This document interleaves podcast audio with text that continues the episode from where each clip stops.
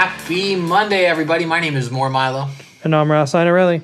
And this is the Market Today podcast, bringing you episode 124. For those of you that are new or are interested in what we do, what we like to do here every single week is read a book about business or some form of nonfiction that we can learn from, and then tell you guys about what we learned, tell you guys if it was worth the read. In addition to that, we also talk about what's happening in the markets, hence Market Today being the name of our podcast. And with that being said, Ross, what's happening today in the market? Yeah, you know, today we were really going to talk about, um, you know, COVID, which has obviously been the hot topic for the last year, two years. But I want to more so talk about uh, what industries we think are on the verge of rebounding. You know, we've really been seeing in the last few weeks a big boost in travel. There's been a lot more people looking to get active. You know, if you're double vaxxed and you have your booster, you know, at that point, you're really just like, I'm going to go live my life and, and kind of see how everything goes. I'm still going to be smart, wear a mask, be protected. But, you know, people are trying, starting to get back out there. And companies, you know, that were affected in the beginning were, you know, companies like Airbnb or um, Booking.com, a lot of these, you know, travel companies. Carnival Cruise was a big one that a lot of people talked about. And, you know, I think it's just going to be interesting to see that if we can start to get this – you know, handled a little bit more, we're going to start to see a boom in some of these stocks. So, you know, I think while right now we're in another wave and fear has gone up again, you know, we always talk about like Warren Buffett and the the fear and greed index. And you know, when others are, are fearful, be greedy. You know, this might be a time to get a few months ahead. Maybe you're three, maybe you're six months ahead. But maybe start think shifting your thinking to what companies can benefit from not only the economy opening back up to full speed, but are there companies that that grew or that became more lean during the, the pandemic that they may be in a much better position to succeed than their competitors? Um, so when I think of, of things like that, I'm looking at some of these travel companies and really starting to get a, a, my mind in this space of, you know, is there a company here that I really think can grow? Is it one of these electric car companies that have been so hot lately. Speaking of, you know, Rivian or Polestar or Tesla. You know, Tesla today announced um, they they killed it when it came to their deliveries for Q4, and their stock is shot all the way from like 1050 up to 1200. I mean, it's like a 13, 14% gain in a day. Massive. While other companies like Rivian have struggled to kind of get, you know, hit their delivery mark. So, it's going to start getting to a place where the company matters, but the company matters in the sense of who's running these companies. Some of this management experience is really going to shine through as we start to slowly, slowly eke out of this um, pandemic. For you, more, are there any industries or other companies that you're thinking of when we put our mindset into, you know, what companies could possibly be a good buy or some to keep our eye on as we kind of continue through the the start of this year? For me, it's all about companies that have a physical touch, anything that's in the event space, anything that's going towards, uh, you know, really just creating experience. I think more than anything before, retail is taking a complete shift. People are realizing that they don't need the retail space to be able to understand what's happening. Uh, you know, like they don't need it. They don't need to go in and and touch and feel every little thing. So I think retail is going to transform. I think we're going to see more of an experiential opportunity for consumers to interact with the brands themselves and generate some form of relationship around it so that they can then purchase their products through their phone, through their computer, you know, digitally in some format, even in person, right? Even to the extent where, you know, there is an inventory at the retail location because you go to the retail location for the experience and then while you're there you purchase the item that you came to experience and you do it digitally you know delivered to your home within 48 hours like amazon prime or whatever it might be uh, so i think it's going to be very interesting to see who can revolutionize retail and revolutionize uh, experiences as a whole, ways to create events and create bring people together in person. Uh, and I think those are the, those are the companies that are really going to win. Uh, I think that's that's going to be really interesting to see how you know some of these companies reinvent themselves because uh, consumers just aren't as interested in going in to look and touch and feel things when they can just get it at the comfort of their fingertips. And I So think driving- that's a, I think that's a great point as well. I was actually um, reading earlier today about you know kind of uh, it was Walmart and the, how you can buy online and pick up in store. Walmart, out of that entire sector of retail, this you know buy online, pick up in store, they make 25% of the total market. They uh, one out of every $4 spent on buy now, pick up later goes to Walmart. So that is first off insane to think about, but two just interesting to see how quickly Walmart who granted is off to a better start because they didn't have to shut down like a lot of small businesses during the pandemic. They were really helped out. They were allowed to stay open, which to me doesn't really make sense. I, I feel like if everyone's crowding in one place, it's probably not as good as one to two people going to a small store at a time, but that's a different point. But it's it's it's crazy, like you said about retail, how they were able to kind of adjust and shift. You know, now to think that they're a retailer who was just pretty much brick and mortar or just doing e-com is really playing in that omni-channel blend to really try to increase their sales. Because, like you said, a lot of people now don't really feel like shopping. And maybe for one, that's just the experiences has degraded a little bit. But two, especially in the time of pandemic, maybe they just don't want to be out. They don't want to be around. They'd rather pick it up quickly. They don't want to wait a few days for shipping, but the most they're really willing to do is go to the pickup counter and take it home. So definitely interesting to see that they make, like I said, one in four um, of all sales for this kind of buy now, pick up later goes to, you know, Walmart, aka one of the largest retailers in the country. So definitely interesting to see how they've adapted to this this new time for sure.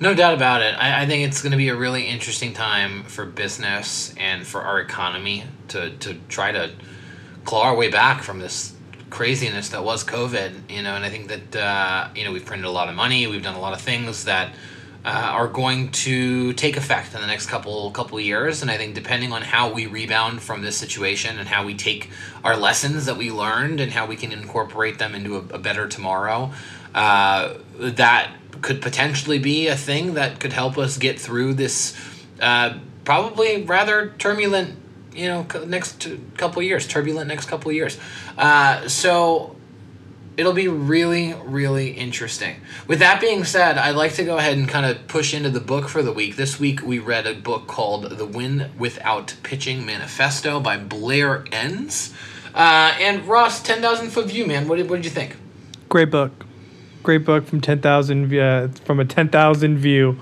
Um, what do you think?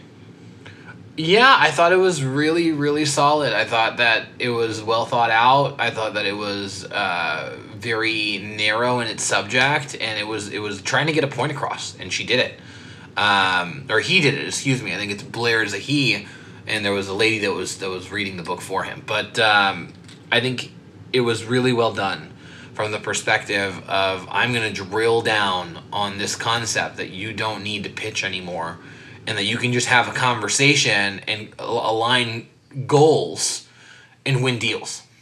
Is that, is that what you got out of it? Pretty much. And for me, I was really trying to kind of relate into my, you know, everyday life, you know, where I'm in a sales role, but the my current role has been nice where I don't try to hard sell anymore. I try to find, you know, what their goal is and see how we can kind of provide value.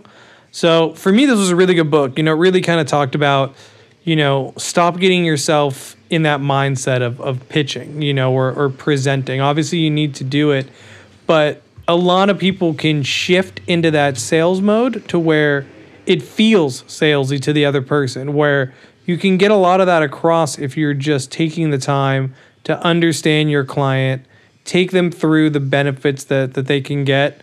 Um, and like I said, take your time with, with the process and understand the process. So for me, um, I really enjoyed it. I thought it was a great read.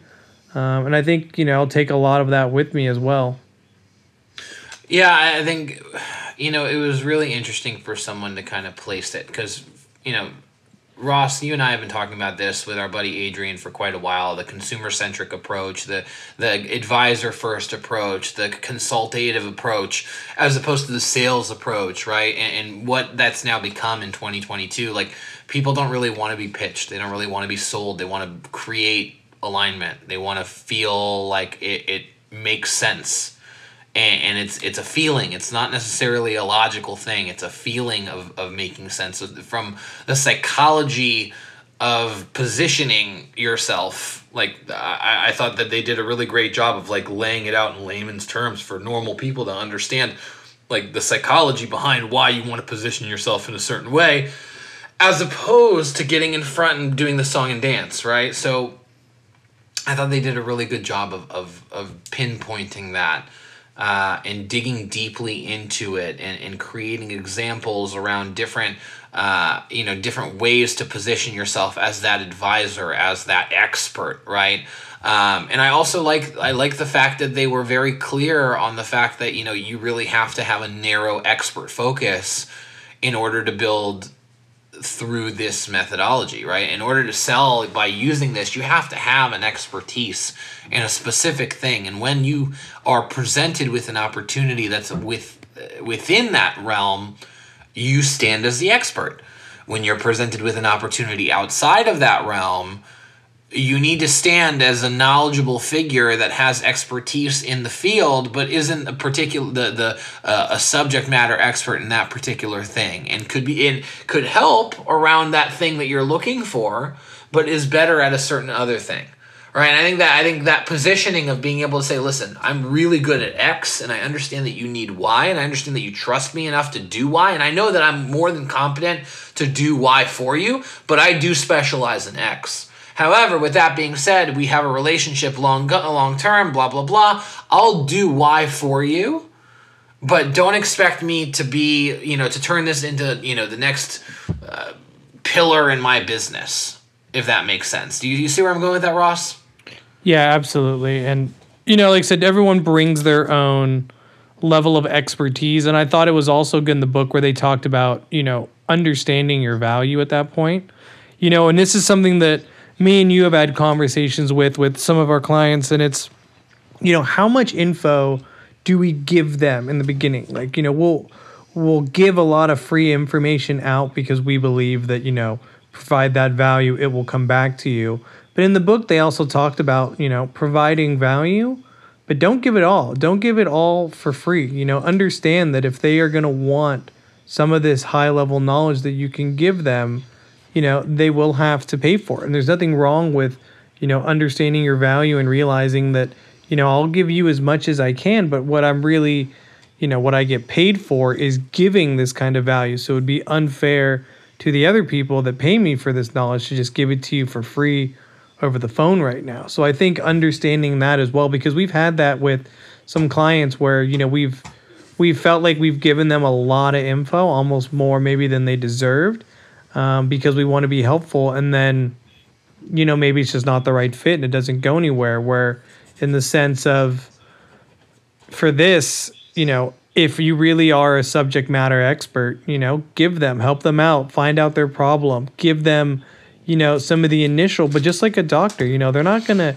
di- fully diagnose and prescribe a fix unless you go to their office visit them pay the doctor fee. You know they they've earned the right to be able to charge for this information and this knowledge. So that's something as well that um, I liked to hear because I want to play that fine line between giving them everything for free because we want to be helpful and you know you know hope that this turns into a great relationship, but also understanding that you can guard some of your really high info or at least your diagnosis and suggestion of how to fix the problem where you know more than more than happy to tell you you know insights on what maybe you should and shouldn't do. But don't take the time to do a deep dive into someone's company and give them all this info um, that they're not really paying for in any manner. So I don't know. That was something that that I thought of as well, just because I feel like we've run into that a few times.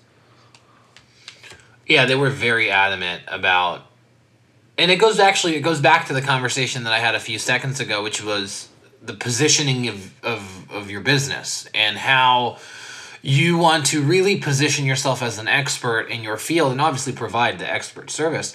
And when you do show up and provide that expert service, you should be charged handsomely. And to the extent where they went into pricing theory to a certain extent, how depending on the type of action that would be taken, they would price things a certain way from the perspective of like, okay, is it going to be a whole round number like fifteen thousand, or are we going to price it for fourteen thousand nine nine nine nine, right? So, I think what she said was having to do with thinking, having to do with paying for talent, right? They would charge numbers that end in zeros, and the reason behind that is that you want to move that person away from the concept of you're paying me for a fee or you're paying me for my time to the the the space of you're paying me for my knowledge and my capabilities and my creativeness and what I bring to the table as an expert, right? Whereas if you would have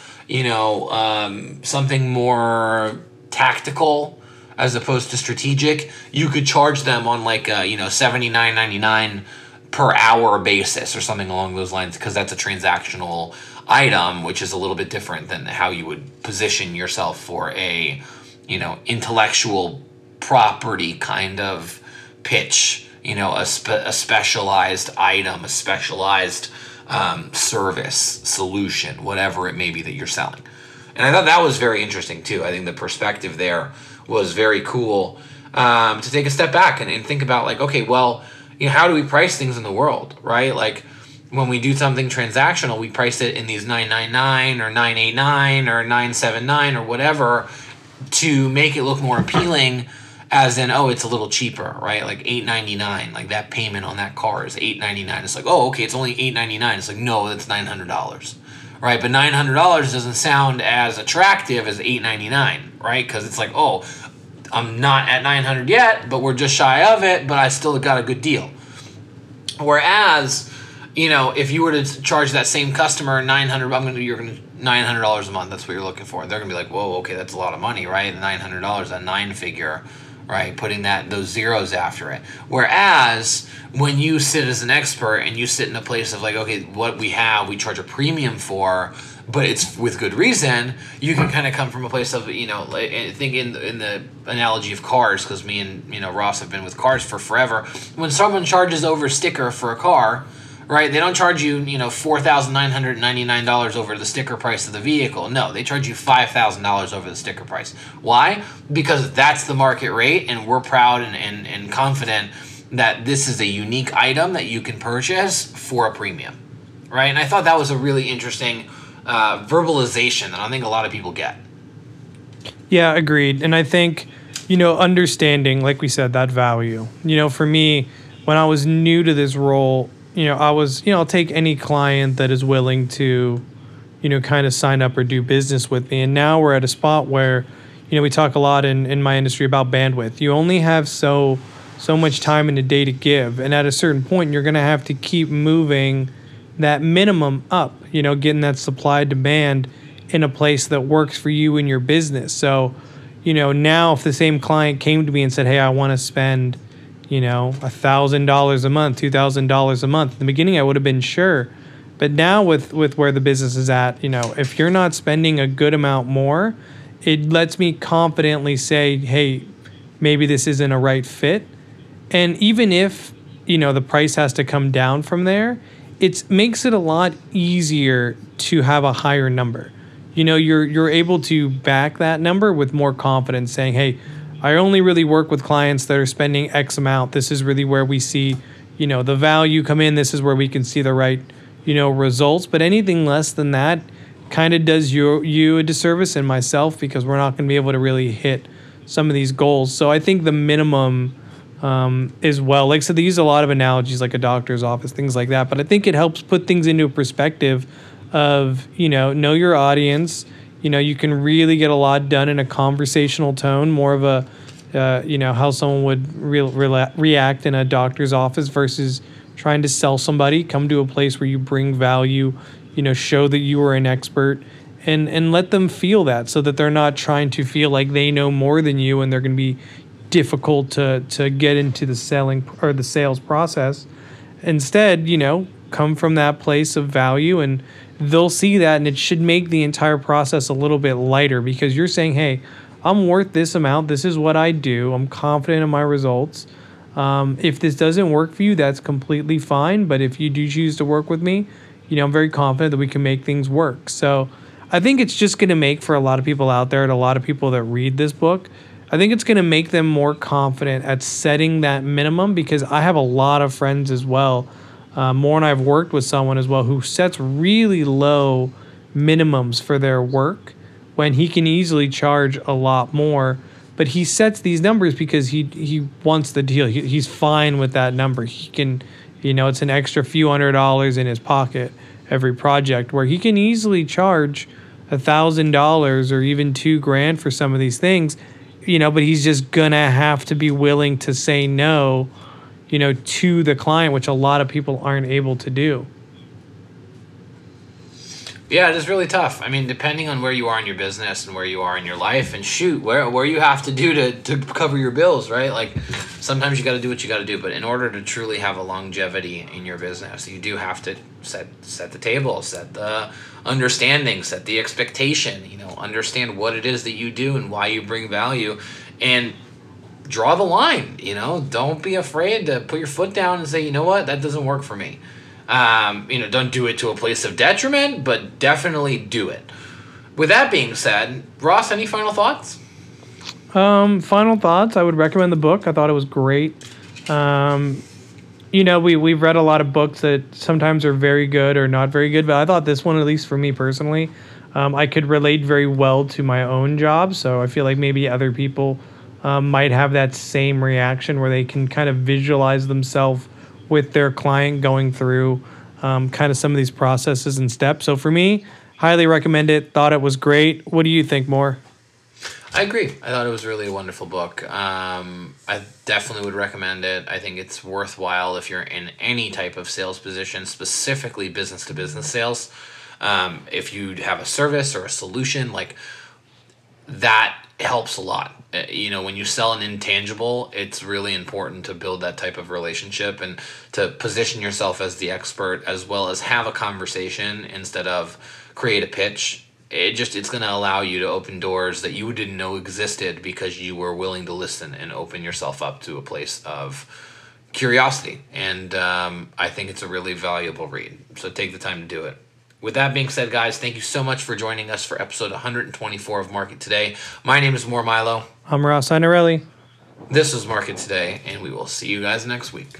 Take care.